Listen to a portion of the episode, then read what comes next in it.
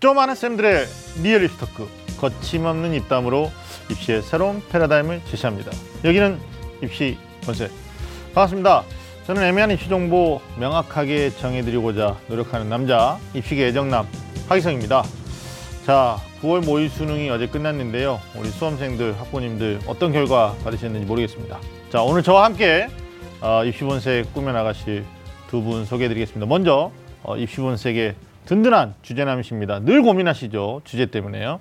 우리 윤신혁 선생님 나오셨습니다. 반갑습니다. 네, 안녕하세요. 입시본색의 주제남 일산 대진고등학교의 윤신혁입니다. 네, 반갑습니다. 네. 아니 박중서 선생님 이렇게 뵈니까 반가워요. 특히 이렇게 이 대수능 모의 평가 이렇게 보고 나서 뵈면은 정말 반갑더라고요. 든든해요. 그러니까 든든하죠. 네네. 어, 굉장히 바쁘신 중에도 굉장히 그 출발하셔가지고 여기까지 이동하시는 시간이 굉장히 많이 걸릴 정도인데 네, 맞아요. 아, 오늘 또 우리 선생님 자리하셨습니다. 오랜만이었습니다. 네, 안녕하십니까? 안녕하십니까. 네, 이투스 진로진학센터의 박중서입니다. 반갑습니다. 네.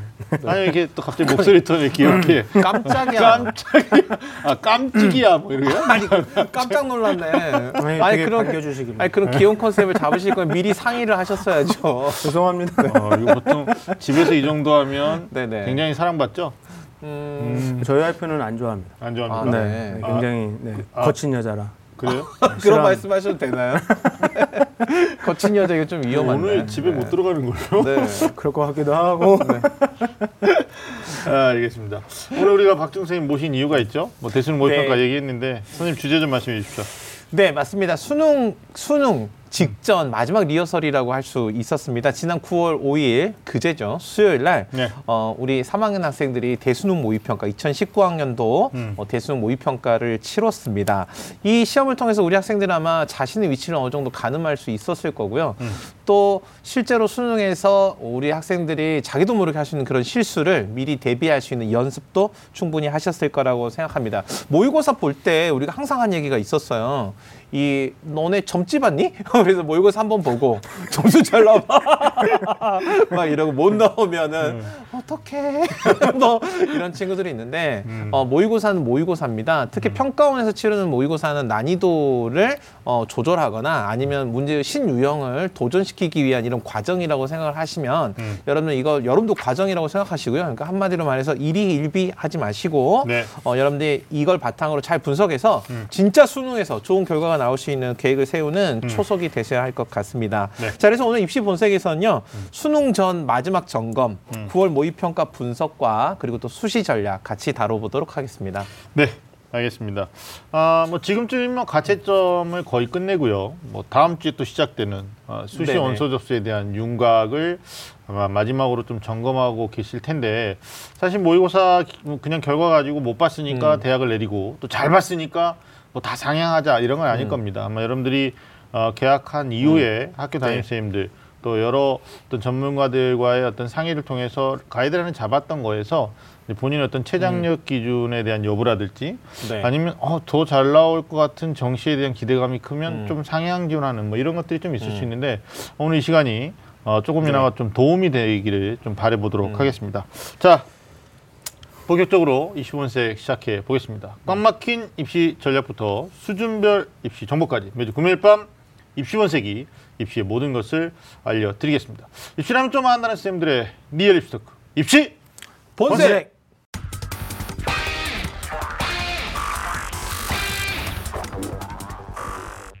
네, 엊그제 9월 5일입니다. 네. 어, 9월 모의평가가 있었는데요.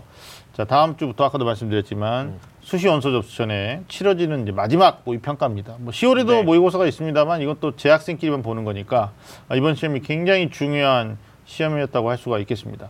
어, 먼저 우리 박중서 쌤한테 여쭤볼 건데 지난 6월에 비해서 전체적으로 난이도가 쉬웠죠? 어땠습니까? 네, 전체적으로는 좀 음. 쉽게 나왔죠. 그래서 음. 어, 대체로 보면 수능하고는 비슷했던 것 같고요. 지난해 네네. 음. 근데 네. 6월보다는 확실히 쉬웠던 게 맞는 것 같습니다. 그러니까 6월 음. 6월은 좀 어렵게 그래서 학생들 긴장시켜서 여름에 좀 공부 좀 해라 공부 안 하고 절망하고 있었던 친구들도 있었는데 예, 네, 또 네. 전체적으로 보면 어때요? 학교에 계시는데 뭐 실제적으로 학생들 시험 끝날 때마다 이렇게 온도 체크 해보잖아요. 네, 이게 네. 저도 이제 시험 끝날 때마다 매 시간 들어가서 교실에 이렇게 발을 담그고 온도를 체크를 해보는데, 네, 오늘은 오른쪽 발은 시원하고 왼쪽 발은 뜨거웠다. 아, 뭐 그래? 이렇게 생각이 들어요. 이게 무슨 말씀이냐면, 음. 대체로는 이렇게 박중 선생님 말씀하셨던 것처럼 6월 모의고사 보는 시- 보다는 쉬웠다고 느꼈어요. 근데 이유가 좀더 정확하게 말하면 6월 모의고사가 좀 어려웠죠. 음. 그렇죠. 음. 지난해 수능에 비해서 어려워서 어려웠죠. 학생들이 체감하는 난이도가 굉장히 컸고요. 네. 그 작년 수능에 비했을 때는 난이도가 일정 수준 유지가 돼서 음. 어 학생 그 평이했다 이렇게 보여지는데 학생들이 어 한 발은 짝 차갑게 느끼고 한 발은 뜨겁게 느꼈던 이유가 저는 뭔가 같냐면 음. 어 기본에 해당하는 문제 그러니까 이 교과 교육 과정의 기본에 해당하는 문제는 학생들에게 함정을 파지 않고 음. 원리 원칙대로 고지고대로 물어봤고요.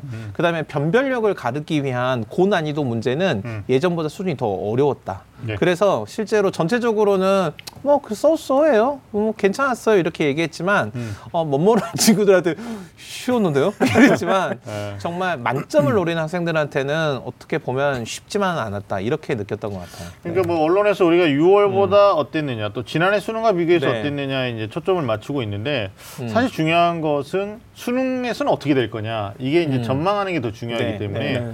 뭐 이게 패턴인지 모르겠습니다만 최근 몇 년 동안 뭐 박수 선생님도 아시겠지만 어, 6월 난이도하고 9월 난이도 이게 조정하면서 수능으로 가는 게 아니라 이게 좀 이렇게 나폭이 있었단 말이에요. 네, 네. 그러니까 9월에 쉬웠는데 수능 때 갑자기 어렵게 나오고 그 체감하면서 학생들이 좀 당혹스러워하는 그런 것들이 지난해도 있었기 때문에 어, 저는 9월 평가의 난이도에 지나치게 연연할 필요는 없다. 오히려 어, 쉽게 출제되면서 고득점이 된 친구들은 아 이거 더 긴장해야 되겠다. 공부를 좀 더 밀도 있게 해야 되는 거고 음. 어, 반대로 이제 좀 어렵게 본 친구들은 아, 수능 때는 뭐 이보다 더 어려울 수도 있다라는 생각을 하면서 음. 또뭐 박차를 가해서 분투 노력하는 뭐 이런 자세 이제 저는 서두에 좀 미리 말씀을 해드리고 싶어요. 음. 그러니까 자꾸 이제 어머님들 학부모님들 보면 음. 언론에서 6월보다 어땠다. 네, 뭐 네, 수능보다 맞아요. 어땠다. 어쩌라는 네. 거냐? 그게 네. 뭐냐? 뭔데? 어? 뭐 시원한데. 저는 어. 이 이번 그 대수능 모의 평가와 관련된 그 언론 보도 중에서 가장 눈에 들어왔던 게 뭐였냐면 음.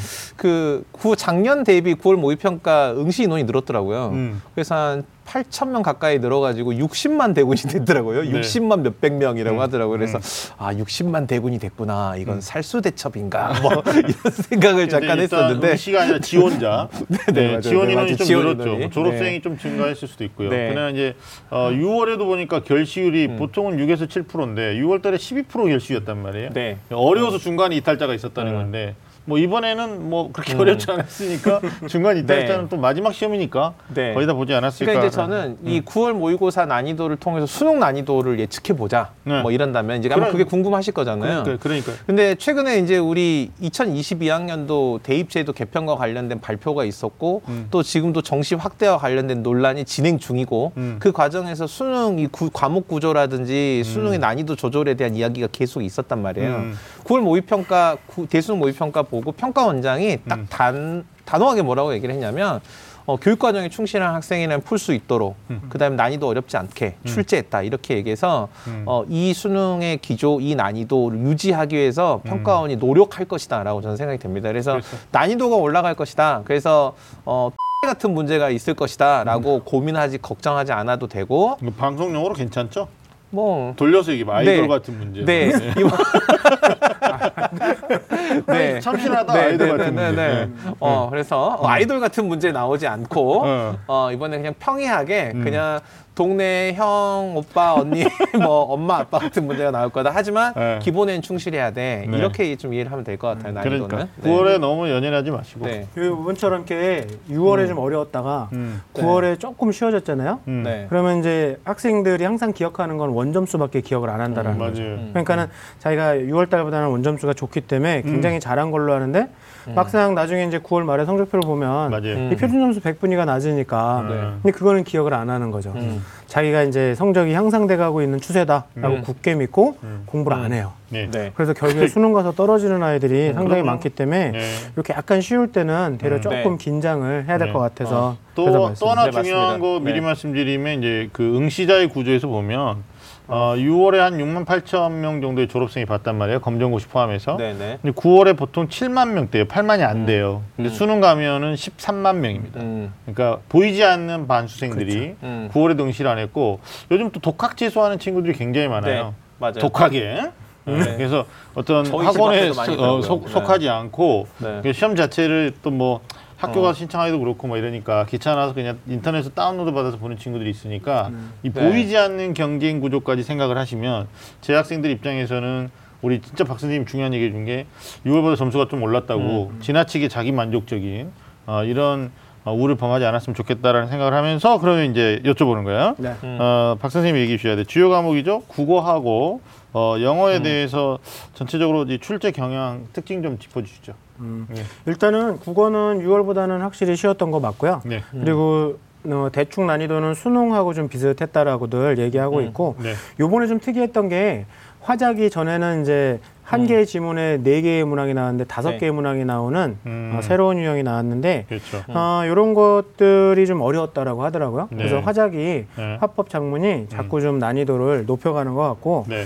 그래서 표준 점수가 장 어, 이번 6월에는 134점으로 최고점 음. 이렇게 나왔고 작년 어, 예, 수능에 134점, 음. 6월에 140점이었는데 네. 음. 이번 9월에는 한 어, 120점대 후반 음. 해서 음. 굉장히 쉽게. 130점. 네. 네. 그러니까 음. 좀 떨어질 것 같아요. 요거를 제가 우려하는 거죠. 네. 음. 작년보다도 잘 네. 봤던 학생들이 네.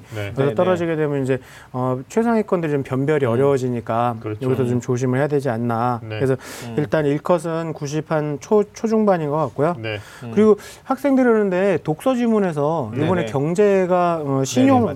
신용 파산 스와프 음. 네. 굉장히. 어려운 게 나왔다고. 채권 관련된 채권. 네, 지문이 뭐 저는 있었어요. 이쪽에는 거의 뭐 문외한이라 돈을 안 빌려 게 없으니까. 네. 음. 많은데.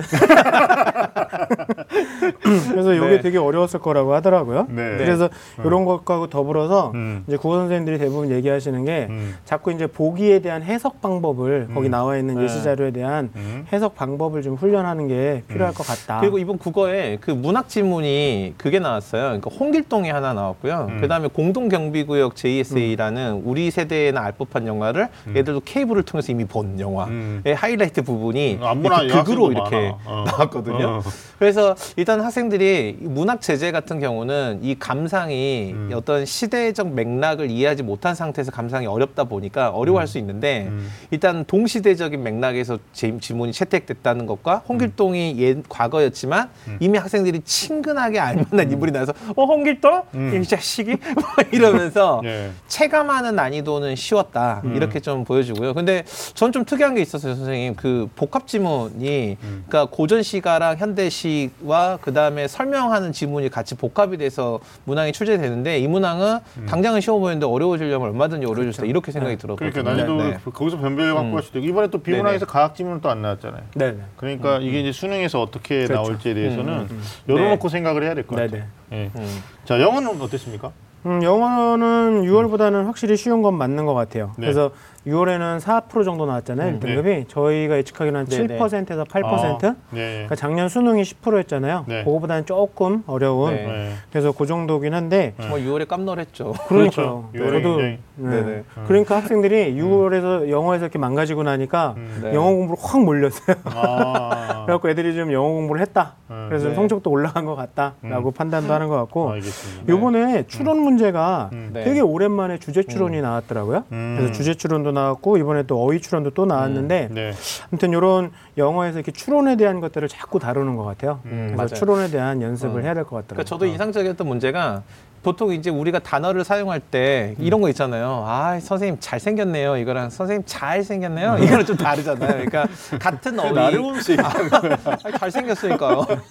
그러니까 같은 어휘가 네. 맥락에서 다른 의미로 해석이 되는 그렇죠. 것에 관련된 이 음. 어려움이 있을 수 있잖아요. 근데 이걸 학생들이 사실은 어, 찾지 못한 이런 그 같은 어휘가 맥락에 따라서 다르게 해석되는 거 관련된 문항이 출제가 돼서 음. 이런 것도 이제 학생들한테 그러니까 네이티브들만이 알 수 있는 그런 이해 수준 음. 또 요구하는 문항도 있을 수 있다 이렇게 보여집니다. 네. 뭐 전망해 보기는 네. 6월처럼 뭐 1등급 4% 선은 너무 좀 그쵸, 빡빡하고 그쵸, 네네. 뭐 지난해 10%처럼 너무 많으면 또 변별이 음. 없어지니까 이 9월 난이도로 좀 그쵸. 안정화되지 않을까라는 네. 조심스러운 생각도 영어에서는 해보게 되는. 그게 음. 대세죠. 예, 아까 네. 국어에서 우리가 미처 말하는 국어는 뭔가 함정이 좀 있을 것 같아요. 네네. 음. 예, 그래서 이번에 출제되지 않은 거라든지 네네. 어떤 뭐 세트형 문제라든지 이런 거 가지고 난이도를 충분히 또 조절할 수 네. 있으니까.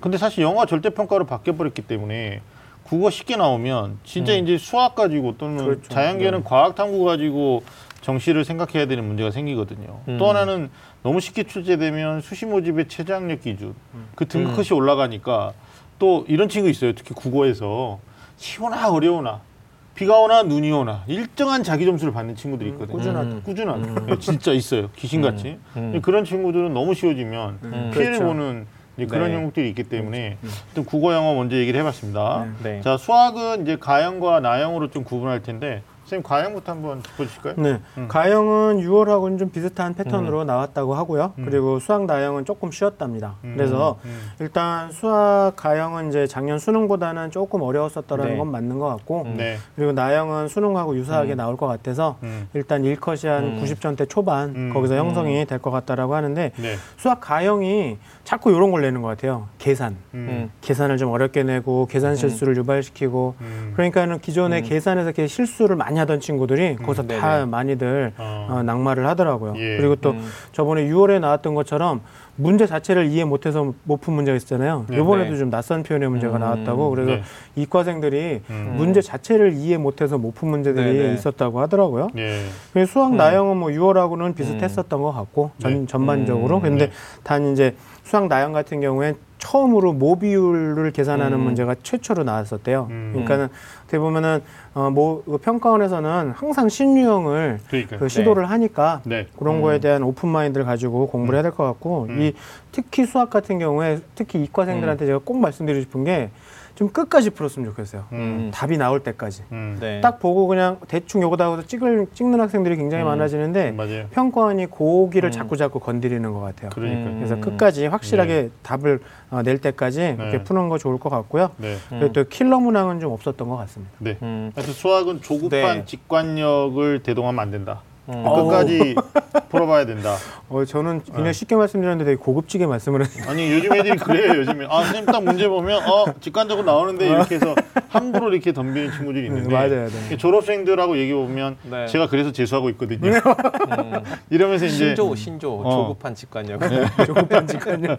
네, 네. 알겠습니다 아, 그러니까. 저는 그 수학 가형이 좀 눈여겨 볼 만하다고 생각했는데 음. 이유가 뭐냐면 사실 그 모든 변화는 사실 어느 날 갑자기 이루어지지 않거든요. 그러니까 제가 이 말씀을 드리는 건 2022학년도 수능 과목 구조와 관련된 논의가 있어서 네, 네. 그 논란이 한참 됐잖아요. 그렇죠 근데 그렇다면 어떤 걸 결정해 놓고 지금 이전 학년도는 이전의 체제로 간다고 하지만 음. 이전의 체제로 가면서도 이곳을 바라보고 가기 그렇죠. 때문에 변화를 네. 항상 그 정면으로 바라보고 우리 학생들이 준비를 해야 되는데 네. 특히 그 이랬거든요. 그 그 기하와 벡터가 빠졌다가 다시 선택 과목으로 다시 부활을 들어가는. 하는 식으로 네. 최종 발표가 됐는데 그러면 시- 특히 이제 우리 학생들 가형에서 그런 상당히 난이도 높은 다차 함수와 관련된 문항이라든지 음. 기하와 관련된 벡터와 관련된 이런 문항들이 굉장히 고난이도로 출제될 수도 있다. 이런 것들을 항상 염두에 둬야 되는 거죠. 네네. 네. 알겠습니다 뭐 수학은 킬러 문항이 21, 네. 29, 30 뭐 이런 건데 결국 세 개 다 틀리면 88점 네.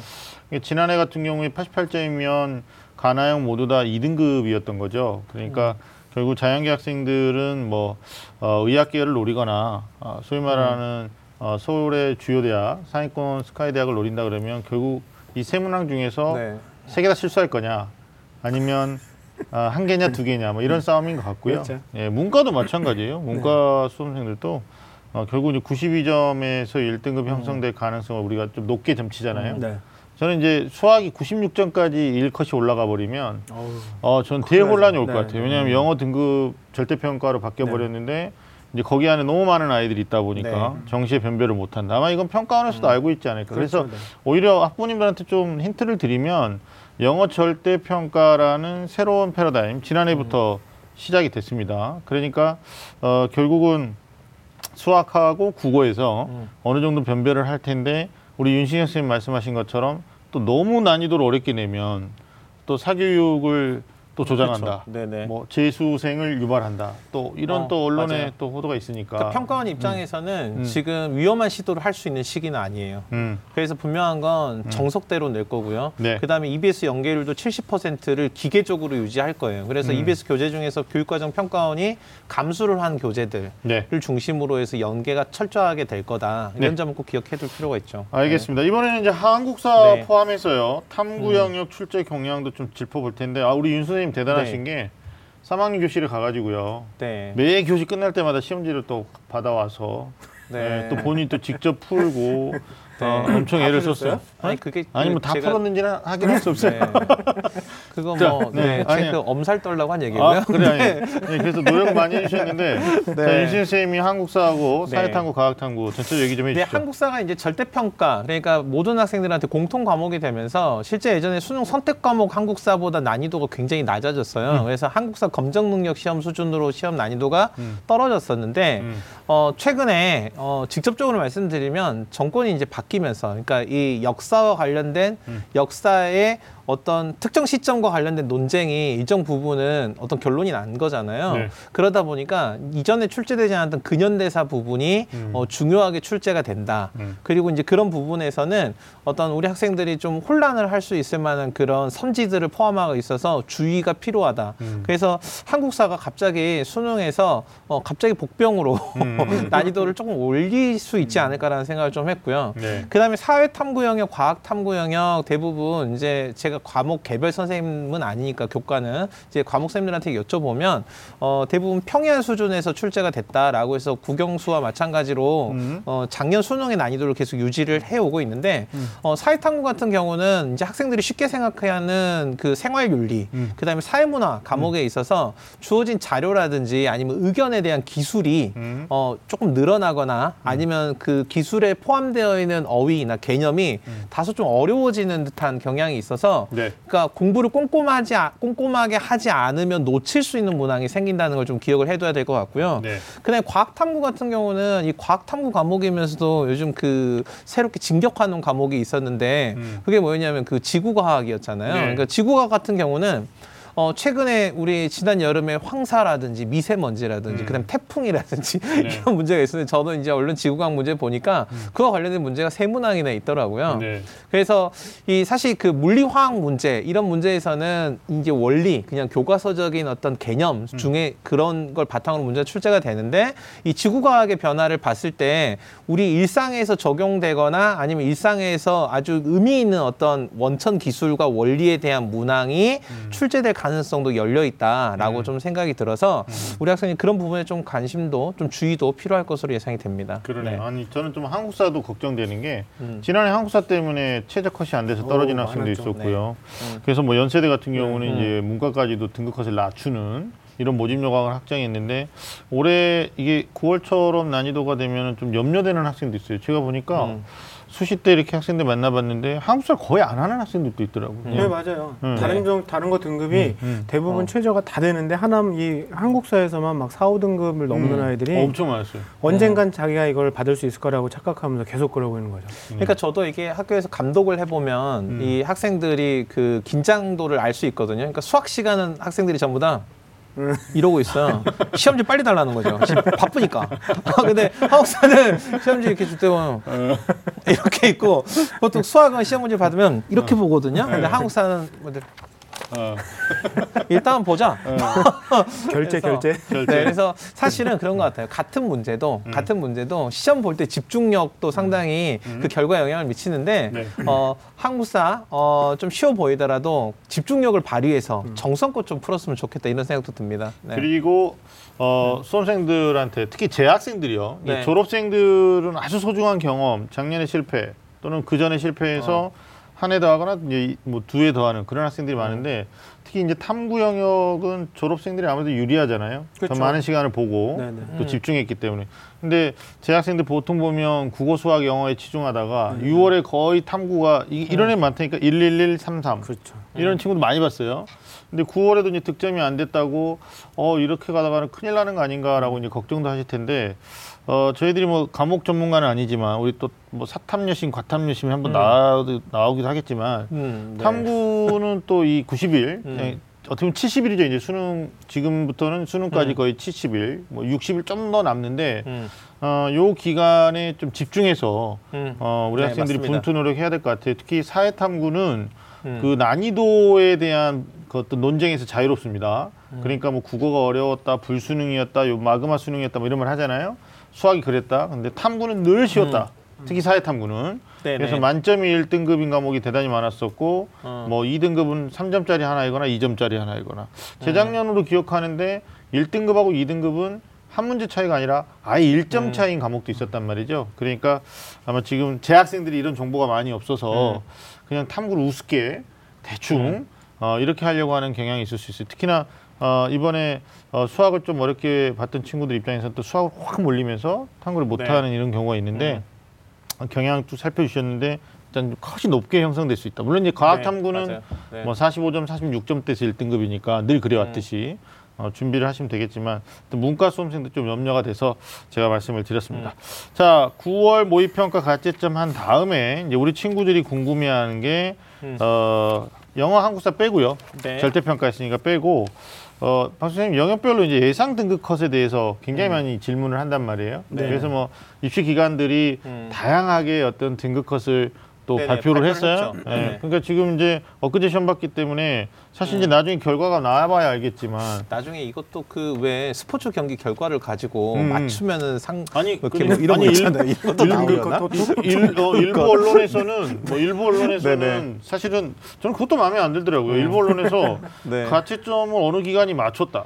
어. 느 기관은 틀렸다. 이걸 가지고 막 경제를 해요. 심판을. 아니 네네. 그럼 뭐 평가를 해주든지. 그러니까요. 예, 학생들한테 정보를 주기 위해서 네. 밤을 새가면서 분석해가지고 이걸 갖다가 계속적으로 돌려서 해주는 건데 아무튼 이 가채점 예상 컷 온점수에 대해서 이제 지금 뭐 네. 표준 점수나 네, 몇 네. 분위는 사실상 학생들이 가능하기 어려우니까 네. 어, 선생님 좀 예상되는 점수 좀 말씀해 주시죠. 네. 네. 어, 일단은 네. 저희가 그 9월 달 것 등급 컷도 필요한데 음. 6월하고 수능도 좀 한번 비교해 봐야 될 것 그렇죠, 같거든요. 그렇죠. 음. 그래서 일단 국어는 1등급을 한 96점으로 보고 있어요. 네. 네. 그래서 96점이었는데 6월이 91점이었 91점이었단 말이죠. 음, 근데 수능이 94점이었어요. 음. 그러니까는 수능보다는 어, 조금 더 올라갔죠. 어, 네네 올라간 거는 맞는 것 같고. 확실히 올라가. 네, 음. 그래서 표준 점수 최고점이 조금 내려갈 것 같습니다. 네, 그리고 네. 음. 2등급이 한 91점 정도에서 형성이 될 것 같고요. 네. 그리고 3등급이 84점, 4등급이 네. 75점 정도. 네, 그래, 네. 이런 패턴을 보면 어, 6월 달 거보다는 수능하고 패턴이 좀 맞아요. 음. 네. 작년 수능에도 네, 국어 맞아요. 89, 네, 네. 82, 74였거든요. 네. 그러니까는 아무래도 국어는 수능에 대해 정형화되는 음. 윤장 선생님 음. 말씀처럼 음. 그쪽으로 방향을 잡는 것 같고요. 네. 어, 제, 저희 생각에는 요거보다는 조금 더 음. 수능에 가서는 조금 더 한두 문항 정도 어려워질 어, 것이다. 킬러를 심지 않겠냐 네. 그랬고 음. 그다음에 수학 가형은 92점 저희가 1등급 컷으로 보고 있고요. 네. 92점이고 6월 달엔 85점 진짜 어려웠었던 것 어려웠죠. 네. 애들이 정말 처음 본 낯선 문제들이 음. 있었어 갖고 근데 9월에는 그거에 살짝 적응이 된 것 같더라고요. 음. 그리고 수능 때는 92였고 네. 그러니까 역시 맞춰가는 것 같고 네. 2등급은 85, 그다음에 3등급이 77, 그다음에 4등급이 한 65점까지 네. 네. 보고 있는데 어, 요 패턴은 수학 가형 패턴은 어, 수능하고는 그 비슷하긴 한데 음. 4등급 그러니까 3, 4등급서부터는 약간 달라지는 것 같아요. 음. 그러니까 이런 걸 보면은 3, 4등급이 약간 네. 좀 허리 역할을 하는 친구들이 많이 무너지지 않았냐. 음. 졸업생이. 늘어나면은 좀 올라가겠죠. 그렇죠. 네. 아까 말씀하신 그 음. 숨어져 있던 애들이 나타나면 네. 조금 음. 받쳐줄 것 같기도 하고요. 네. 네. 수학 나형은 1등급 컷을 92점으로 보고 있고 음. 어, 장, 6월에는 87, 수능 딱 92였거든요. 그러니까요. 그래서 이 패턴대로 가는 것 같습니다. 그래서 네. 어, 2등급이 84 점, 음. 3등급이 74점, 음. 그다음에 4등급이 61점 정도로 음. 어, 작년 수능하고 비슷하게 음. 네. 어, 잡혀 갖고 음. 근데 이 수학 나형은 워낙 평균점이 낮아서 음. 네. 점수는 컷은 똑같아도 표점이, 너무 잘 나오는. 것 같아요. 네. 그래서 이번에도 어, 9월 달 것도 표점이 한 140점 육박하지 않을까. 음. 네, 그래서 네. 이런 말씀을 드리면서 제가 한 가지 당부드리고 싶은 말씀이 음. 저는 이제 전국에 있는 학교들을 설명회를 많이 다니잖아요. 네. 그러면 한 10개 학교 중에 거의 8개 학교는 음. 다 선생님들이 뭐 매년 매년 공부 안 한다 안 한다는데 올해만큼 안 하는 아이들은 처음 봤대요. 매년 그래. 응. 네. 근데 올해가 작년보다도 더 심하다. 더 심하다고. 그래서 아이들이 거의 수능을 준비를 거의 안 안. 한다. 네. 그래서 음. 이게 뭐 수학 나형 같은 경우에는 나중에 이제 음. 나형으로 옮겨 타는 친구들도 많겠지만. 표준 점수가 더 오르지 않겠냐 네. 그렇게 음. 저희가 판단하고 있죠. 전국적으로 다니면 진짜 올해 고3이 공부를 안 한다. 음. 최고래요. 네. 음. 네. 그러니까 아니 머리가 안 좋아서가 아니라 수시에 대해 거는 기대감이 커서 그럴까요? 그게 옛말에도 그 요즘 애들 버릇없다 이런 얘기가 있거든요. 아주 로마 오래된 때도? 말인데. 네, 네, 네. 일부 학부모님은 이제 이게 00년생이 세기가 바뀐 거잖아요. 21세기로. 전 우주의 기운이 바뀌어가지고 애들이 네. 애들이 공부를 안 어, 한다. 그런 또 우주적이고 거시적인 관점이 그런 그런 있었네요. 맥락에서 접근해 볼 수도 있다는 거죠. 아니, 근데 진짜 작년보다도 음. 더 제가 그런 걸 체감하는 게 뭐냐면 음, 작년에는 최저가 있는 전형하고 없는 전형을 막 고민했거든요. 그렇죠, 그렇죠. 근데 음. 오, 요 올해는 전혀 고민하지 않아요. 아, 네. 체제 없는 대로. 그래요. 무조건 다. 음. 그러니까 그 불보듯이 뻔한 거잖아요. 네. 거기 경쟁률 음. 올라가면 내신 컷 올라갈 거 뻔한 그러니까. 거거든요. 네네. 이거는 이제 다음 주부터 시작되는 수시 원서 접수하고도 맥락을 같이 하는 음. 건데 네. 수능이 네. 좀 자신 있는 친구들은 교과 종합 논술 어떤 전형에서든 네. 수능 최장력 기준이 있는 데서 살아남을 가능성이 높다. 그러니까요. 예, 이걸 지금 우리 전문가께서 네. 또 한번 음. 짚어주시죠. 굉장히 합격률이 높아 올라갈 것 같습니다. 예, 사회탐구 등급 컷. 네, 뭐 사탐은 아직까지 이제 뭐 정확한 컷들이 안 나와서 네. 그냥 추정치인데요. 네, 음. 어, 생활과윤리, 사회문화, 한국 지리는 이제 3점짜리 하나 틀린 거. 네, 네. 네. 그 정도 컷으로 보고 있고 음. 동아시아사랑 법정이 조금 어려웠었나 봐요. 네, 네, 여기 맞아요. 한 네, 음. 두 문제 정도로 해서 45점 정도 네, 네, 그 정도 컷으로 보고 있고 네, 어, 그리고 물리 어, 물리원도 네, 네, 물리원도 한 47, 음. 화학원도 한 47 정도로 네, 물리가 조금 쉬웠던 것 같습니다. 네, 네, 어, 생명과학이랑 지구과학원은 음. 어, 좀 학생들의 뒤통수를 계속 치는 것 같아요. 음. 공부하기 쉬운 과목이라고 하는데 음. 물리 네. 화학보다는 어려운 것 같아요. 45점 정도로 네. 두 문제 네. 그 정도로 저희가 컷을 보고 있습니다. 그러네요. 하여튼 뭐 입시 기간이 내놓는 네. 그러니까 뭐뭐 이게 서둘러서 내놓는다라는 표현은 좀 그렇고요. 우리 예전에 네. 오정훈 선생님 나왔을 때도 그런 얘기 했는데 평가원에서 해주지 않으니까 학생들에게 일단 정보를 주기 위해서 이거 수시. 원서 접수에 굉장히 중요한 그럼요. 맥락이거든요. 근데 미리 말씀드립니다만 어, 실제로 국어, 수학, 영어, 영어는 이제 등급이니까 상관없고요. 국어, 수학의 가채점 예상 컷은 거의 비슷하게 적중을 해요. 근데 사회과학은 입시 기간마다 다르고 네네. 실제로 나중에 성적, 성적표가 나왔을 때 뚜껑을 열어보면 좀 달라지는 경향도 있습니다. 그러니까 어, 지나치게 특정 기간의 입시 그 기간의 점수에 매몰되지 마시고 좀 이렇게 유연하게 좀 보실 필요가 네. 있을 것 같아요. 네. 그리고 또 하나는 이게 또 어떤 걸 의미하는 거냐? 11월 15일 날 수능 끝나고요. 이틀 있다 논술 보러 가거나 면접 보러 가거나 뭐 이래야 되는데 그러면 15일 날 저녁, 16일 날 저녁까지는 적어도 자기가 아 내가 정확하게 적어온 이 점수가 몇 등급에 해당되는지 확인 작업을 음. 해야 되는데 그때 역시도 음. 탐구는 조금 부정확할 수 있다. 그렇죠. 예, 네. 그러니까 애매한 어떤 경계에 자기 점수가 해당이 되면 음.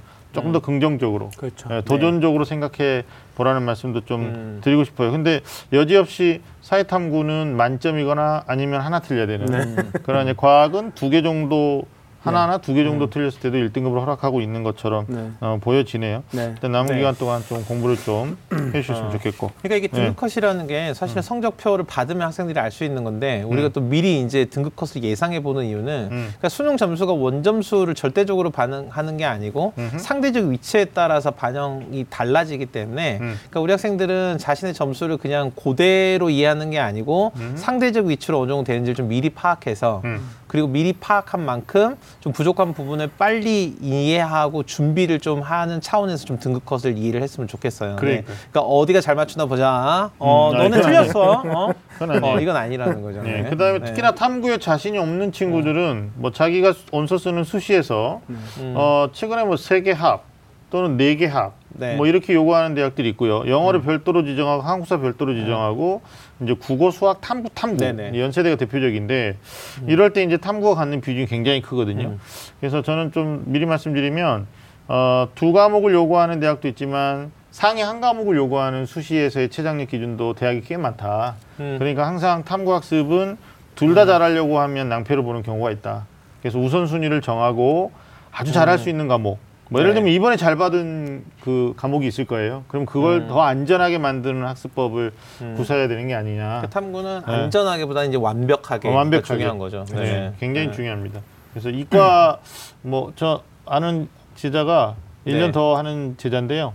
어 국어만 3점짜리 하나 틀리고 나머지 다 만점 맞았더라고요. 음, 그러니까 이번에 이제 수학에서 영어에서도 네. 영어는 뭐 어차피 90점이 만점이니까. 음, 예, 근데 음. 탐구 둘 다 만점 맞았는데 그 친구 하는 말이 기억나요. 그러니까 방금 말씀하신 것처럼 더 완벽하게 하려고 노력을 했다. 그러니까 음. 탐구는 결국 출제자의 안목을 가지고 문제를 접근해야 되는데 자꾸 이제 음. 수비적인 자세. 음. 이렇게 하다 보니까 고득점이 안 되는 것 같아요. 그래서 우리 재학생들은 분명히 말씀드립니다. 등급컷이 굉장히 높아져요. 음. 그러니까 9월 함정에 빠지지 말고. 아, 나 또 이런 어머니 계실까봐 모르겠는데 9월하고 10월하고 비교, 비교하면 안 되죠. 시, 10월 모의고사 또 그렇죠. 서울시교육청 네. 마지막 모의고사인데 음. 또 그런 어머니들 전국연합이죠. 네, 그거. 전국연합학력평가는 전국연합학력평가죠. 재학생끼리만 네, 네. 네. 예, 네. 졸업증이 없어요. 네네. 근데 또 이걸 또 비교하시는 경우가 또 수능 전에 있을 수 있어서 미리 말씀을 드렸고요. 자, 그럼 계속해서 9월 모의 평가 분석 지금 해드리고 있는데 이번에는 계열별로 이제 그 주요 대학의 합격선도 좀 우리가 알아봐야 됩니다. 왜냐하면 가짜기 가채점이긴 한데 네, 네. 9월 모의 평가 성적으로 내가 어느 정도 갈 수 있느냐 그건 왜 의미가 있냐면 어, 남은 기간의 수시 전략에 대한 네, 네. 그러니까 아, 여기가 상향인지 아니면 적정 보험인지 뭐 이런 개념을 알고 써야 돼. 또 네네. 수시 납치라는 말도 있잖아요. 그렇죠. 음. 예. 그러니까 우리 박준 선생님께서 네. 주요 네. 대학의 합격선을 갖다가 일반적으로 보는 네. 합격선 이제 말씀해. 거죠. 인문계부터 네네. 좀 먼저 말씀해 네. 주시죠. 음. 음. 일단은 어, 상위 1% 친구들 뭐 당연히 뭐 최상위권 대학교들 가는 네. 네, 음. 그런 친구들인데 백, 저희는 이제 대, 부분 100분위로 많이 이제 그렇죠. 가채점일 때는 네네. 100분위로 많이 접근하는데 네. 이번에 한 282점 정도까지 음. 예측을 하고 음. 있고 원점수가 한 280에서 한 283 정도에서 음. 어, 잡힐 것 같고요. 네. 아, 뭐 영어는 당연히 1등급이라고 하는데 음. 솔직히 영어 등급을 이렇게 대학별로 이렇게 인여고 대학 가려면 몇 등급 몇 등급 이렇게 딱 구분 짓기는 쉽지 그- 않은 것 같고 그렇죠. 일단은 뭐 음. 인서울까지는 1등급 뭐 못해도 2등급까지는 음, 들어간다고 네. 생각해야 될 것 같고요. 네. 한3% 정도 되는 친구들이 이제 서성 서강대 성대, 음. 네, 한양대, 음. 그다음에 뭐 중앙대, 이화여대 상위권 그런 네. 데들을 갈 수 있는 음. 그런 음. 친구들 100분위가 한 276에 음. 어, 원점수가 한 273에서 한 75 정도 라인 네. 이번 시험에 네. 그 정도로 잡힐 것 같고요. 어, 7%는 이제 경희대 국제서부터 해서 어, 건국대, 동국대, 숙명여대, 음. 홍대 그 정도의 학교까지 음. 한 263, 100분 263에 원점수는 한 265에서 67 정도 네. 그 정도 라인이 될 것 같습니다. 네. 아 그리고 11% 정도까지가 이제 숭실대, 아주대, 인하대 음. 그런 데까지도 가는 음. 친구들이 네. 아, 한 100분이가 250점에 원점수는 한 225, 255에서 음. 한258 정도 네. 이번 시험에서 음.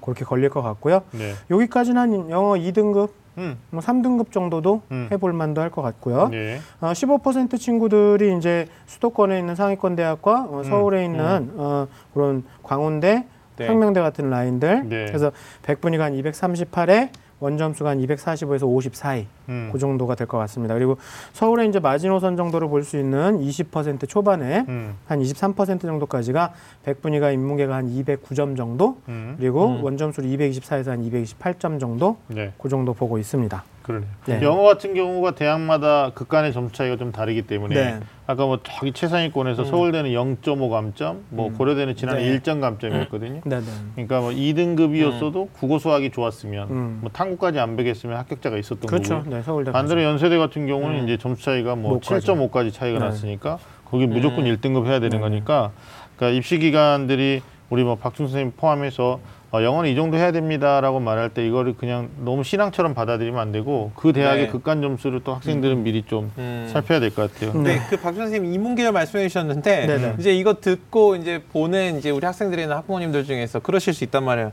아씨 7만 6천 등인데 뭐 생각할 수도 있단 말이에요. 네, 그 이제 제가 드리는 말씀인데 이제 이게 이제 1등부터 몇 등까지 어디 갈 수 있어요 이 얘기가 아니고요. 이제 이걸 우리가 이제 말씀드리는 이유는 이 9월 이 대수능 모의 평가를 보고 이 성적의 결과 성적표를 받기 전에 음. 그리고 실제로 수능하고 다르지만 이걸 가지고 수능 가능성을 예측을 해서 네. 그렇지. 우리가 이제 정시 지원 기준을 잡는 거잖아요. 그러니까 이렇게 이해하세요. 그러니까 내가 분명하게 아 이건 분명하게 실수인데 이건 조금 한 달두달 노력해서 이건 극복할 수 있는 문항이야라고 생각하면 그 문항을 편하게 그냥 더하셔서 또는 내가 이거 맞췄는데 이거 찍은 건데 이거 모른 거야 이런 건 좀 과감하게 빼셔서 그렇죠. 런 관점에서 가능성의 관점에서 좀 기준으로 이해를 하셨으면 좋겠 습니다. 네, 그러니까요. 네네. 자 자연계도 좀 말씀해 주시죠. 네. 어, 자연계 1%뭐 서울대 상위권하고 그다음 의학 의치한 의학계. 계열. 음. 네. 아, 100분이 한 280점 정도 보고 있고요. 원점수라면 한 275에서 한 20, 177 정도 나올 것 같습니다. 네. 아, 3% 정도 이제 서울대 연고대 중위권 학과랑 그다음에 어, 성균관대 좀 상위권 쪽에 네. 한 100분이 한 270에 어, 그 정도 점수가 나올 것 같은데 원점수는 한 268에서 70 정도, 네. 270점 정도 선일 것 같고 그리고 5% 정도 음. 5% 정도까지가 이제 서강대, 성대, 어, 한양대 라인하고 중앙대, 음. 이화여대 음. 그쪽 라인에선 백분위 한 264점 그리고 원점수로는 한 262에서 한 265, 264점 정도, 네. 262에서 264점 정도 보고 있습니다. 네. 어, 그리고 10% 정도가 이제 홍익대, 건대, 경희대, 서울시립대, 중위권 음. 그런 데까지 보는 거고요. 네. 어, 백분위 한 247, 음. 원점수 253에서 한 255 정도 이번에 나올 네. 것 같고요. 네. 어, 19% 정도로 저희가 자르는 게 광운대, 국민 대, 당국대, 동국대, 음. 송실대 라인 음. 그런 쪽에선 225점 그리고 음. 원점수는 237에서 한 240 정도 네. 나올 것 같고요. 음. 어, 25% 그러니까 6만 4천 등 정도 음. 그 정도를 이제 서울 소재대학 마지노선으로 보고 음. 한 202점, 백분위 202점에 음. 원점수 220점에서 한 228점 라인 음. 네. 그 정도 될 것 같습니다. 지금 뭐 200점대 말씀드리는 것은 온점수는 따로 얘기하셨고요. 네. 음. 국어, 수학, 탐구의 백분위 합입니다.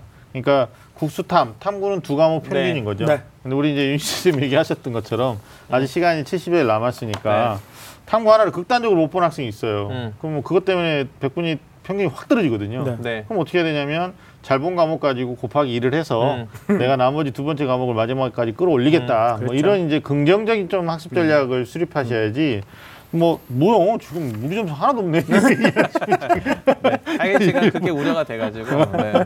아 좋은 지적해 주셨어요. 아니 대학들도 설마 이거 보면서 우리 대학이 어디서 발표되나 어. 이렇게 보려나? 아니, 그건 아니겠죠. 이거 이거 오해 네. 돼요. 아니 맞아요. 예전에 뭐 네. 이걸 대학을 서열화 한다 그래가지고 뭐 말도 하지 말라고 그랬는데 지금 그런 시대가 아니잖아요. 맞아요. 그 정도는 네. 이제 다 알고 있으니까. 아, 뭐 네. 대학을 서열화하는 겁니까? 그냥 점수로 우리가 가늠을 하는 거죠. 그렇죠. 네. 네네. 네. 그러니까 뭐 대학 서열화 돼 있잖아요. 그걸 우리가 예서 부정하거나 이럴 필요는 없는 거 음. 아닙니까? 현재 우리나라 입시 음. 그다음 에 교육의 한계가 그거죠. 네. 그렇죠. 네. 그 점수로. 장기적으로 우리가 같이 극복해 보자고요. 어떻게 같이? 자주 모였어. 네, 네. 아, 알겠습니다. 네. 아, 지금까지 이제 지난 수요일에 치러진 어, 9월 모의평가 분석을 좀 자세하게 해봤습니다.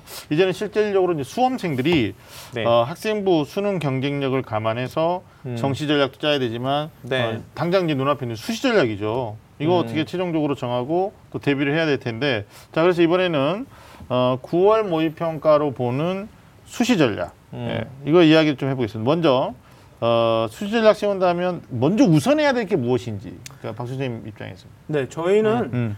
이거 가지고 정시로 갈 수 있는 대학을 먼저 얘기를 해주죠. 그렇죠. 지금 네. 네가 정시 이 점수로 갈 수 있는 대학은 요 정도 라인이다. 음. 그러면 대부분 학생들이 아 그러면 그 정도 대학은 피해서 쓰면 되네요 그러는데 음. 전 그건 아닌 것 같아요. 음. 그것까지 어느 정도 안정권으로 좀 지원을 해놓고 거기서부터 이제 시작을 해야 된다고 생각을 하거든요. 네. 그리고 또 배치표상에 나와 있는 지금 점수로 갈 수 있는 대학을 실제로 그렇게 지원하진 않잖아요. 네. 원래 조금씩 낮춰서 쓰잖아요. 그렇죠. 그러니까는 수시도 그렇게 해서 약간의 안정권을 좀 잡아놓기 위해서 네. 지금 정시로 갈 수 있는 대학과 조금 밑에 있는 대학까지 음. 그래서 저희는 한 원점수로는 한 오- 마이너스 5점에서 한 10점 정도까지 내려가라고도 하거든요. 네. 네. 수시 지원할 때는 음. 음. 네, 그렇게 해서들 보고 있고 그래서 정시 가능성을 좀 보고 음. 그리고 자기가 지금 대충 마음 속에는 어느 정도 대학들을 그려놨을 거예요. 그렇죠. 학과랑 네. 그러면 그 대학의 전형을 보면서 음. 내가 그 대학 최저가 확 이걸로 확보될 수 있는지 음. 그런 거를 좀 확인시켜주고 있고 음. 만약에 최저가 힘들 경우에는 이번 거를 보면서 음. 그렇다고 뭐 아예 접진 말고 음. 그런 최저 있는 대학을 좀 줄여가면서 음. 네. 최저 없는 대학으로 쓰되 대학을 눈높이를 조금 음. 낮추라는 거죠. 음. 음. 음. 아니 근데 저는 올해 특히나 뭐 아까 공공연수는 얘기했는데 지금 우리 전문가 우리 박준 선생님 얘기해 주신 게 맞거든요. 그러니까 본인의 9월 모의 평가를 가지고 나의 정시 가능성을 가늠한 다음에 네. 어디가 상향이고 어디가 도전이고. 근데 최근에 우리 학생들 와서 이렇게 상담하는 거 보면 어 물론 이제 서울권 서울 수도권 학생들하고 지방 학생들의 현격한 차이가 있어요. 지방 학생들은 어 자기네 지역에서 거주 지역에서 이제 국립대 거점 국립대가 있다 음. 보니까 주로 네. 이제 거점 국립대들이 학종보다는 학생부 교과를 많이 뽑거든요. 그러니까 좋은 어, 내신 가지고 어, 최장력 기준이 되는 이제 과정으로 공부를 하고 음. 있더라고요. 그러니까 음. 뭐 네 개 영역에 다섯 개 과목을 다 하고 있는 게 아니라 음. 예, 한국사까지 하면 이제 여섯 개죠. 근데 다 하고 있는 게 아니라 부분적으로 공부를 하고 있더라고요. 네. 그러니까 이 친구들은 되게 현실적인 이제 수시 전략을 생각하고 있는 것 같은데 음, 서울 수도권 학생들 특히 이제 뭐 자사고라든지 좀 대학에 대한 기대치가 높은 학생들 보면 그 어떤 자기 객관적 점수는 없어요. 그냥 다 도전이야. 내가 봤을 때는. 다 도전. 그러니까 네. 뭐 어떤 걸 기준으로 얘기를 해 그러니까 이런 거 이제 가끔 지혜로운 어머님들은 네. 선생님 우리 애가 쓰는 이 대학이 정시에는 몇 점 정도 맞아야 돼요? 이렇게 물어보시는 분들은 그렇죠. 그거 안다라는 거예요. 그렇죠. 그래서 제가 우리 학생들한테 입버릇처럼 말하는 게 어, 그대가 가는 대학에 출입구가 여러 개다. 음. 그러니까 정시로 온 친구도 있고 네. 수시로 온 친구도 있다. 근데 그대가 노력해서 수시로 정말 운 좋게 원하는 대학에 붙었다, 합격했다. 그럼 나중에 정시로 몇 점 정도 득점해서 오는 친구들인지를 알아야 된다는 거죠. 그렇죠. 네, 네. 맞잖아요. 맞죠. 음. 네. 근데 그걸 모르고 음. 원서를 쓰는 경향들이 네네네. 있어서 지금 박중 선생님이 정리해 준 것은 굉장히 중요한 의미가 있다라는 네, 네. 생각이 드는 거죠. 맞습니다. 음. 그러니까 박준 선생님이 수시 지원 전략과 관련된 음. 어떤 그 가이드를 해주셨는데, 네. 그러니까 저는 이렇게 생각해요. 그러니까 학생들이 가능성과 기대를 혼동하면 안 되는데, 음, 음. 그러니까 가능성이라는 건 어떤 거냐면요. 내가 1,500km를 1,500m를 달리기를 하는데 평소에 4분 50초를 달리다가 음. 4분 달리다가 내가 어느 날 4분 이내에 들어올 수 있다 없다를 판단할 수 있어요. 왜냐하면 어제 내가 얼마나 달렸는지 그제 얼마나 달렸는지를 비교를 해보면 음. 이 추이라는 게 있거든요. 근데 내가 어, 농구를 하는데 200m 밖에서 공을 던져서 골인을 시킬 수 있다. 를 기대한다고 해서 가능성이 커지지는 않거든요. 그렇죠. 러니까 그렇죠. 제가 드리고 싶은 말씀은 뭐냐면 이 수능이라는 이 점수 구조 자체가 네. 상대적이고요. 네. 그다음에 수시하고 정시가 독립적인 사건이 아니에요. 음. 그러니까 수시 지원을 해서 수시에 합격하면 정시를 지원 못 하잖아요. 네. 그게 서로 상관관계를 맺고 있는 두 개의 사건이라는 점 때문에 음. 어, 가능성을 정확하게 진단을 해야 되는데 사실 수능과 관련된 이 시험 범위나 출제 유형과 범위는 정해졌어요. 그러니까 우리 학생들이 실제로 정- 엄밀하게 따져보면 교육과정 평가원이 제시하는 이 출제 범위 안에서 내가 이해 수준이 어느 정도고 그동안 기출된 문제에서 내가 어느 정도 활용을 할 수 있는지를 점검해 보면 음. 수능 자신의 점수를 가능성으로서 진단해 볼 수 있는 거죠. 그렇죠. 상대적 위치까지 같이. 그러니까 네. 이제 윤신 선생님 말씀이 정확한 게 공부는 학생이 하고 있단 말이에요. 음. 근데 제가 이제 여기서 드리고 싶은 말씀이 공부하고 있는 학생은 본인의 위치, 음. 또 가는치 이런 것들에 대해서 본인 직관적으로 좀 알고 있어요. 근데 옆에서 이제 응원하시는 특히 엄마, 음. 아, 아빠들은 뭐 지금까지 무관심이니까요. 엄마들이 좀 대범하게 아 그래 아직도 70일 남았고 어, 더 노력해 줄 거라는 걸 믿으니까 옆에서 음. 응원을 좀 많이 해주시면 좋은데 그렇죠. 일단 현실적인 어머니도 계세요. 네, 네. 그러니까 막 9월 안 나왔다 이거예요. 6월보다 훨씬 떨어졌다 이거예요. 그러니까 어떻게 하냐면 수시로 가야 되지 않겠냐. 음. 근데 문제는 또 수시 대학을 낮추지도 않아요. 무슨 얘기인지 알겠죠? 네, 뭐 시아버지 유언을 받들어 가지고 우리는 여기 이상에서만. 근데 이제 음. 저는 9월 평가 이후에 정말 중요한 작업 중에 하나가 학생들은 아직 멘탈이 어, 10대이기 때문에 어립니다. 그러니까 아니 20대 국가대표도 응원단이 같이 가가지고 원정 가서 응원해주면 그 함성 때문에 힘이 쏟는다 고 음. 그러잖아요. 맞잖아요. 네. 예, 축구 경기 네. 같은 거 보면 근데 뭐 옆에서 응원해 주셔야 되는 어머니가 음. 9월 못 봤다고 야 정신 안된 것 같다. 끝났다. 수시로 쓰자. 네. 근데 이제 여기서 학생하고 의견이 안 맞아가지고요. 음. 이게 계속 충돌하고 네. 남은 기간 동안에 아예 공부를 못하는 음. 이런 것도 있어요. 심지어는 뭐 학교 계시니까 네. 뭐 설마 그러겠어요라는데 일부 학교 선생님은 음. 일부 학교 선생님은 네. 9월 잘 본 학생한테 반대로 네. 야 정시로 서울대 갈 수 있을 것 같아. 네. 그래가지고 느닷없이 자연계인데 two를 하자 지금. 지금 어. 이게 two 과목을 70일 두 달 해가지고 될 문제는 아니잖아요. 네. 그렇죠. 그러니까 이렇게 이제 어떤 그 일희일비하는 꿈이 남다르신 어, 분이네요. 즉각적인 네. 네. 반응하는 분들이 있는데 저는 이건 어. 아니라고 봅니다. 그래서 네. 좀 거시적인 관점에서 9월 평가는 어디까지나 리허설이었다. 음. 그러니까 제가 항상 애들한테 말하거든요. 야 9월하고 수능 중에 뭘 잘 볼게요. 둘 중에 그렇죠. 하나 잘 봐야 된다면 뭐야? 수능이죠. 이렇게 그럼요. 말하거든요. 네, 그러니까 9월에 너무 연연하지 말고 아, 9월 기준으로 더 노력하는 것을 플러스 알파 네. 전제하고 수시 원서 쓰는 게 맞는데 음. 너무 동떨어진 전략을 짜면 안 되겠다. 동시에 학부모님들은 특히 엄마들은 네. 또 되게 현실적인 엄마들 있잖아요. 네. 뭐 이런 엄마도 있어요. 어, 이번에 두 개밖에 안 틀렸다. 네. 9월에. 전 음. 과목이죠. 네. 네. 그래서 막 지금 떡집을 알아보고 있어요. 벌써? 벌써 떡을 짜. 아니거든요. 절대 아닙니다. 좀 빠르신 것 같아요. 네, 수능까지 가야 돼요. 아니 수능 전에 떡 들리면 큰일 나요. 그럼요. 네. 뭐좀안 점수. 안 나오면 떡 먹고 힘내면 되지. 어, 네. 뭐 문제. 네. 제가 우려가 돼서 말씀을 드렸습니다. 제가 재밌는 자료가 하나 있는데요. 네. 예. 어, 저희는 이제 매번 요거를 체크를 하는데 음. 어, 수험생 아이, 학생들이 9월 대비 수능까지 그 집단이 어떻게 성적이 변했나 그렇죠, 그렇죠. 그런 걸 하는데 음. 최상위권 학생들 280에서 한 285점 되는 친구들이 음. 문과는 73%가 성적이 하락해요. 9월서부터 수능까지. 떨어져요. 네. 그리고 이과는 72%가 성적이 하락되고 음. 네. 그리고 다음 친구들 음. 240에서 한 245 친구들이 음. 어, 문과는 62%, 음. 이과는 55%가 또 성적이 떨어져요. 네. 올라가는 전국에서. 경우는 없다. 네.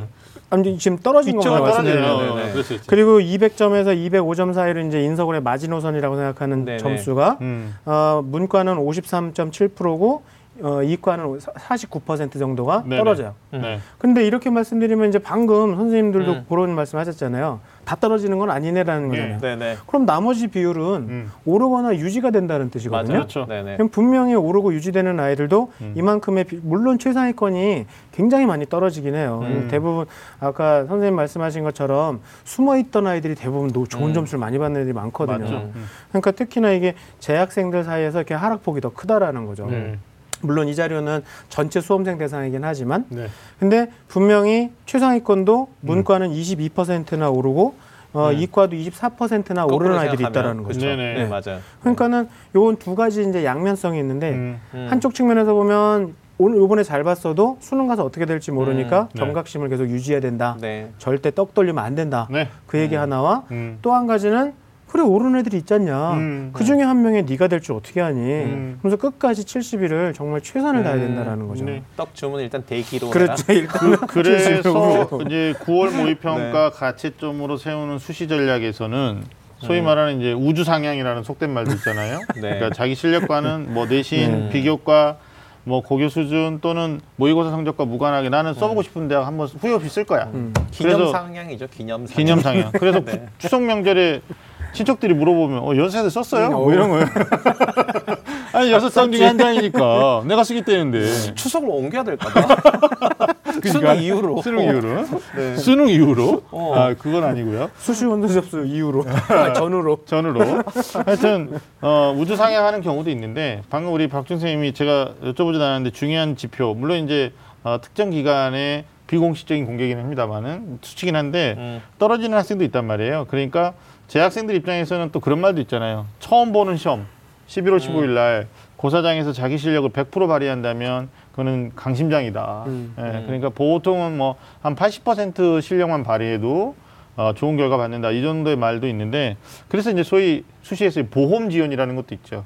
그러니까 음. 조금 지금 현재 수준보다는 낮지만 낮춰서 어, 음. 써놓고 네. 그 대학의 논술이나 수능 최저. 뭐 면접이나 네. 음. 또는 서류 제출이나 네. 또는 적성고사를 갖다가 가채점 음. 이후에 어. 결정 응시 여부를 결정할 수 있다는 거예요. 네. 그러나 여기서 한, 한 가지 또 중요한 게 우리가 9월 달까지 10월 달까지는 전국 연합 학력 평가까지는 시험지를 가지고 나올 수 있다. 음.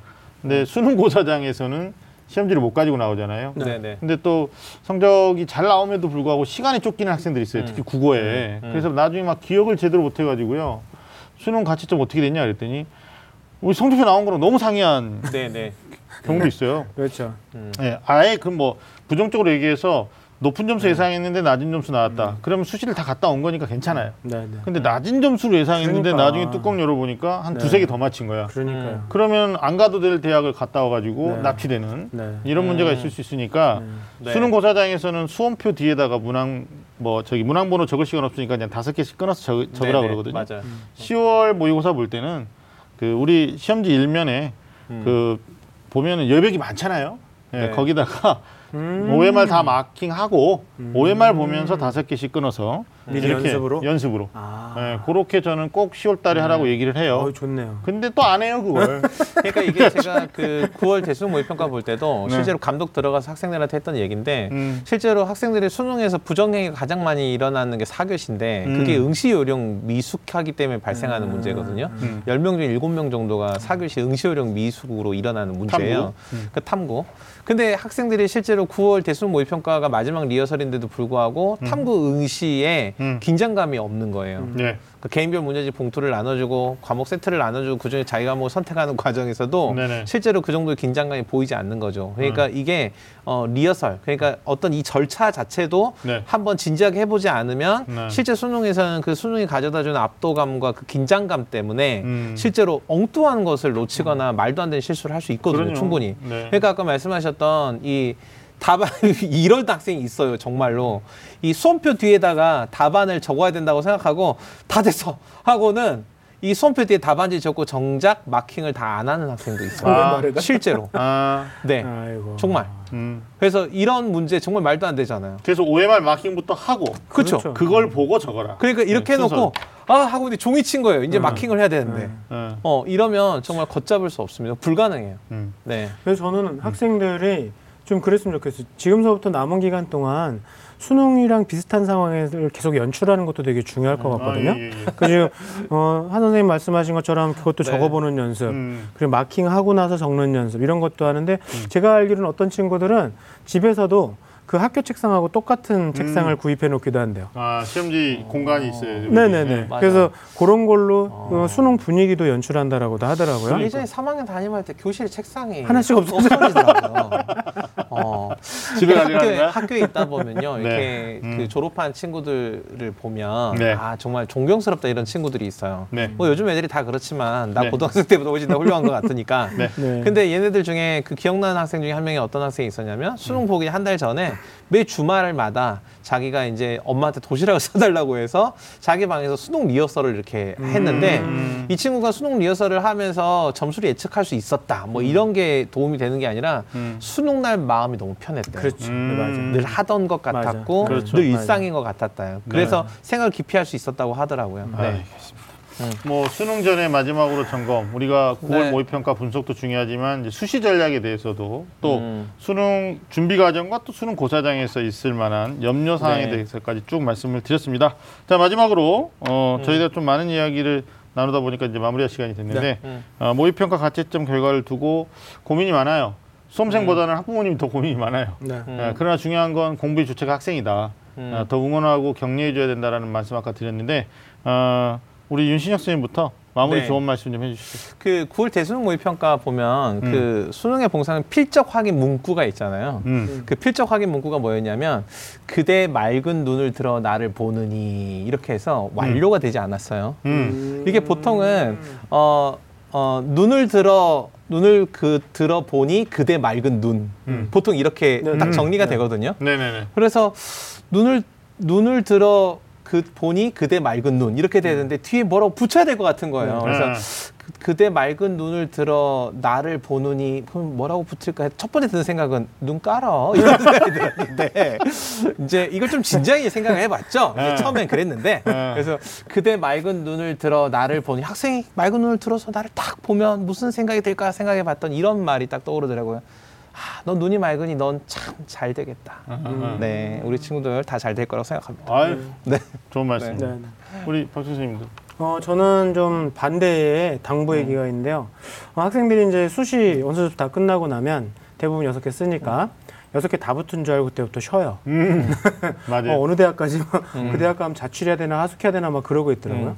정말 그건 아닌 것 같아요. 음. 이제 진짜 최전방에 딱 오셨잖아요. 그래서 정말 아직까지 더 많은 기회들이 있다라는 걸 다행으로 여기시고 네. 어, 수시 원서 다 썼다고 다 붙는 게 아닙니다. 네. 그러니까 분명히 끝까지 최선을 다하시는 게 가장 중요한 것 같아요. 네. 저도 이어서 말씀드리면 정시는 명확한 자기 점수가 있죠. 그 점수로 어느 정도 대학에 갈 수 있느냐에 대한 또 객관적인 지표들도 굉장히 많습니다. 입시 기간의 예상들이 적중 비율도 대단히 높고요. 음. 근데 수시 모집은 실제로 자기 내신 성적과 자기의 여러 가지 비교과 활동, 소- 속한 고등학교의 여러 가지 어떤 수준 이런 것들이 굉장히 많이 가미돼서 합불이 결정되기 때문에 또 하나 이것도 있어요. 우리 학교에서 내가 쓴 대학에 내가 쓴 학과를 몇 명이 썼는지도 사실 조사를 못하는 경우도 있어요. 그러면 결국 수시가 작년에 객관적으로 이 정도가 붙었으니까 나는 붙을 거야. 라고 기대하고 있다. 아무 노력하지 않는다. 그러면 저는 절대 좋은 결과 나오지 않는다. 아, 시는 최선을 다한 사람, 마지막까지 노력한 사람한테 노력 이상의 결과를 선물한다라는 말을 어, 제가 2015년에 했었죠. 네, 맞아요. 네, 기억이 납니다. 네, 네. 세계적인 명언. 명언이에요. 네. 자, 오늘 드리고 싶은 말씀. 제가 요즘 자주 쓰는 이게 사자인가요? 분투 노력하라라는 말씀 드리고 싶습니다. 또 분투라 명을, 또 명을 네, 남기시네요. 분투라는 단어는 네. 있는 힘을 다한다라는 말인데요. 음. 어, 최근에 우리 수험생들 보니까 있는 힘을 다하지 않아요. 음. 너힘 아껴서 뭐 하려고 그러냐? 재수할 때 쓸 건데요. 이건 아니잖아요. 저 제발 부탁인데 아, 마무리 한 70여일 네. 이 기간 두 달 정도 여러분들 분투 노력하셨으면 좋겠다. 9월은 내가 분투 노력하기 위한 시그널이었다. 뭐 이런 음. 어, 맥락으로 좀 이해해 주셨으면 좋겠습니다. 자 오늘 소중한 시간 함께해 주신 우리 박중서 선생님 그리고 윤신 선생님 고맙습니다. 매주 금요일 밤 좀 아는 쌤들의 리얼리티 토크는 다음 주에도 계속됩니다. 지금까지 함께해 주신 여러분 고맙습니다.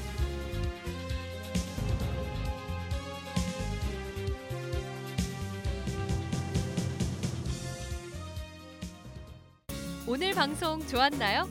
방송에 대한 응원 이렇게 표현해 주세요. 다운로드하기, 댓글 달기, 구독하기, 하트 주기. 더 좋은 방송을 위해 응원해 주세요.